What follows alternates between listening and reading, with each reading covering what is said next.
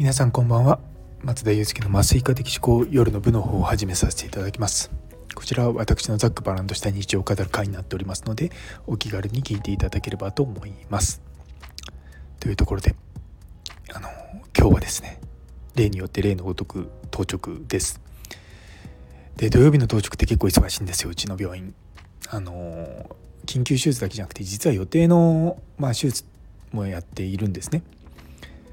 でそうするとですねあのそれが予想外に伸びてしまったりとかすることがあるんですよ。でそれがですね今まさに起こっています。もともと3時間だった予定の手術が今多分倍ぐらいの時間かかってるのかななかなかね。で予定の手術なので、まあ、予定の人を当てているんですね。でもそうなってくるとなかなかこう勤務が伸びちゃうんですよ。でとはいえなかなかこう急にそこに、ね、人をパッと配置できるほど夜中って当直隊人数少ないのでちょっとこれどうしようかなっていうのは本当に思います。その現場でなんか先生もっと早くやってくださいって言ったところで、まあ、早くスピードができるわけではないし外科の先生が不快な思いをすれば手術はどんどん遅くなっていくので、まあ、それはまあ得策じゃないっていうのは分かっているから別に何も僕らは言わないんですよ。でそれは結局患者さんのことを考えてやっているからなんですよね。まあ、僕らのね本音を言えば早く終わらせろっていうのがあるんですけどもでもやっぱりそれでね焦って何か問題が起こるぐらいだったらばまあしょうがないと思ってやってます。ね、こういったのなんかどうすればいいんだろうって本当に思います。ね、予定してるものを時間を大きく超えてしまってそれに対していやなんとかなんとかだったからとか僕らがのね領域でよくある、ね、予想外に癒着してたからとか言われるんですよね。である程度の癒着っていうのはでも実は事前の、まあ、検査とかで分かるんですね。でそういった、まあ、エビデンスっていうのもある程度示されてるんですよ。まあ、ただそれは領域がね限られてるしその癒着してる部分っていうのが、まあ、どこになのかっていうこともあるので、まあ、一概にね何でもかんでも、ね、事前に分かるわけじゃないっていうことも僕らは分かってはいるんですが。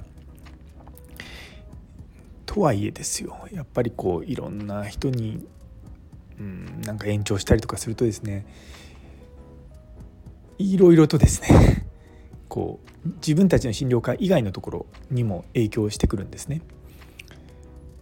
でまあもちろん僕らも疲弊するだけじゃなくて、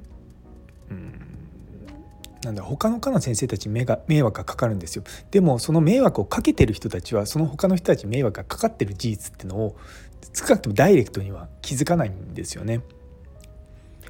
そうだからねちょっとここはいつも頭悩ませるところなんですよ。まあうちの大学ぐらいの規模になると大体そのどこも手術部っていうのがあの独立してあったりとかするんですね。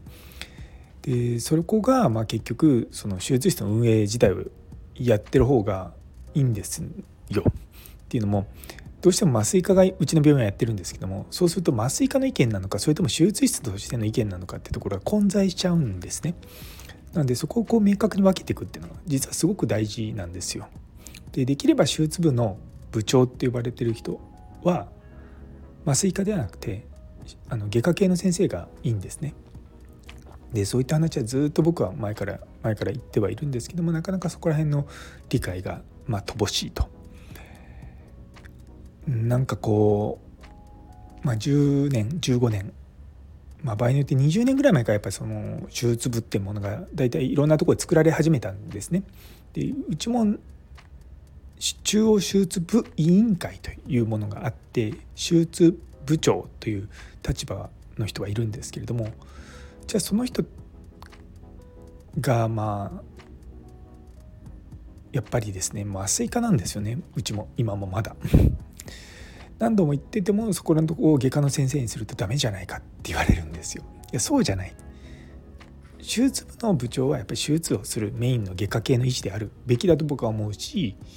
そういうの方がうまく進むんですよ。でやっぱりそれを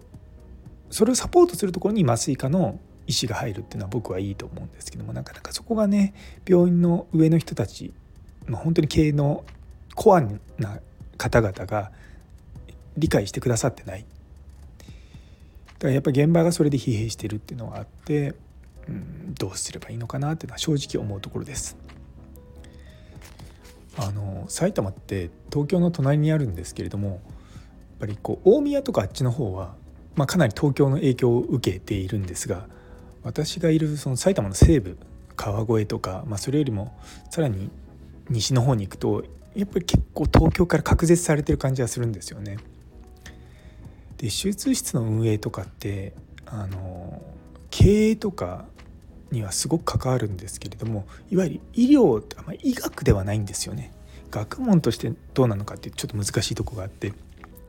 で大学病院ってなってくると一部やっぱりこう学問としてのま研究をしたりとかそういった人たちが多いのでなかなかその辺がですねあのさまつというかこうサブみたいになっちゃうんですよね。目の前の患者さんとかのこともちろんやるのは大事なんですけれどもそれを持続可能性を保ちながらやっていくためにはそこで働くスタッフがま快くやっていくっていうことがまあ本来はね欠かせないことではあるんですけれどもなかなかその辺がね難しいなと思うところではございます。いや 本当にもう頭を悩ませてて、まあ、僕らも人数が少ない中でどうしようかなと思って、うんまあ、ちょっとそれを一つ一つ考えながら今やっております。